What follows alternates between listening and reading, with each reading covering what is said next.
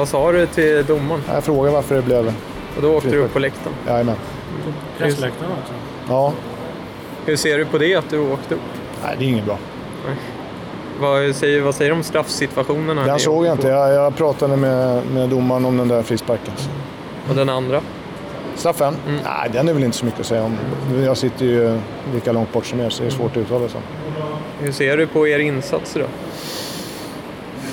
Nej, första halvlek är vi ju inte bra, eh, men vi håller ändå ihop det hyfsat. Släpper vi till två mål sen, men har egentligen inget eget spel. Och sen så kände vi så här, men om vi bara härdar ut till, till paus nu så kan vi rätta till det och så kommer vi komma ut bättre. Sen så, eh, ja, så dyker den där situationen upp. Den blir ju väldigt avgörande. Så att, eh, men, men vi, gör ingen, vi gör en ängslig första halvlek.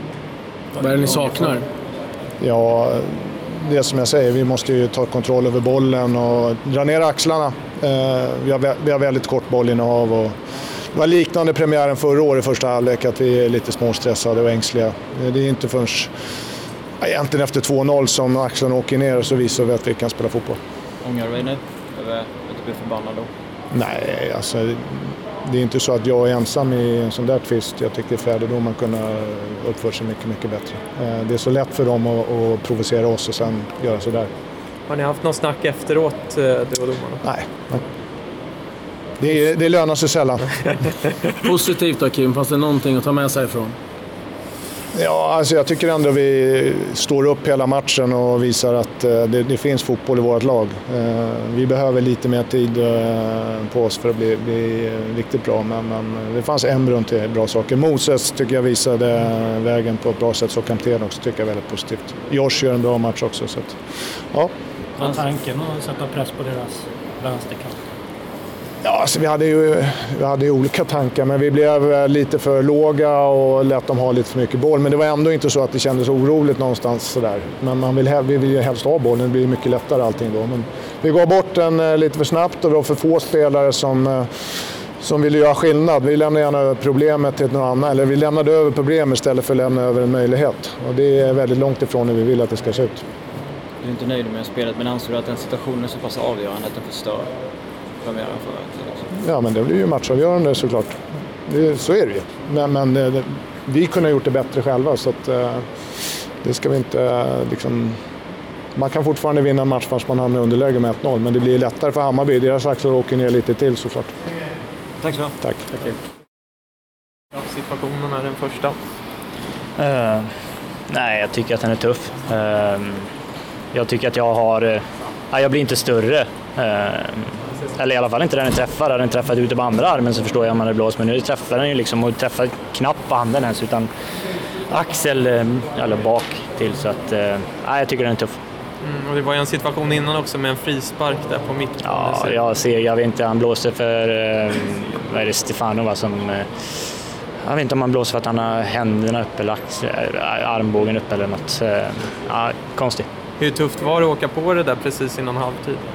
Nej, det är klart att det var tufft. Ehm, Hammarby var bättre än oss första halvlek, men jag tycker ändå att vi, vi försvarar oss helt okej och eh, ja, så får gå in med straff och 1-0 i baken i 45. Det är klart att det, det är tufft och så kommer vi ut och så tar det fem minuter och så är det straff och utvisning och mer eller mindre ridå. ridå va? Hur ser du på den andra straffen? Nej, jag vet inte. Alltså, ehm, ja. ehm, jag tror att eh, han försöker väl hoppa undan eh, Ian va. Eh, ja, nej, ja, ja, det vet jag inte. Jag är osäker på det. När du säger att straffen är tuff med dig, är den fel då? Ja, i mina ögon är den givetvis fel. Absolut. Det är klart att den är. Ehm, men eh, ja, Jonas hade en annan uppfattning än, men jag pratade med honom i halvlek. Men ja, så är det. Vi samlades ganska snabbt i en ring. Vad vad sa ni till varandra efter?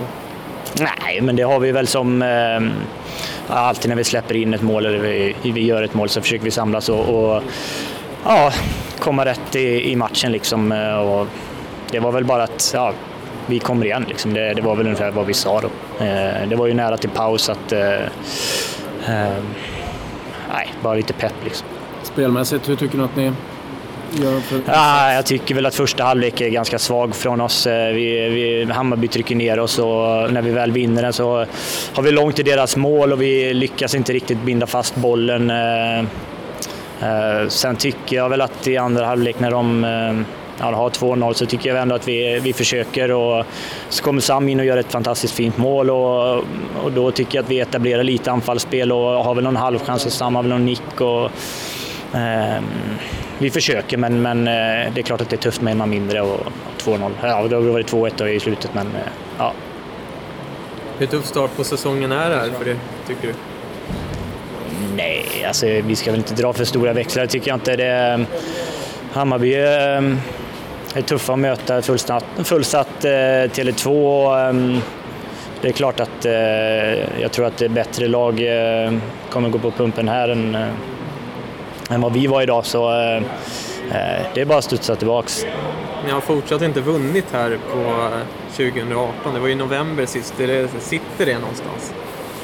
Eh, nej, nej, det skulle jag inte säga att det gör. ehm,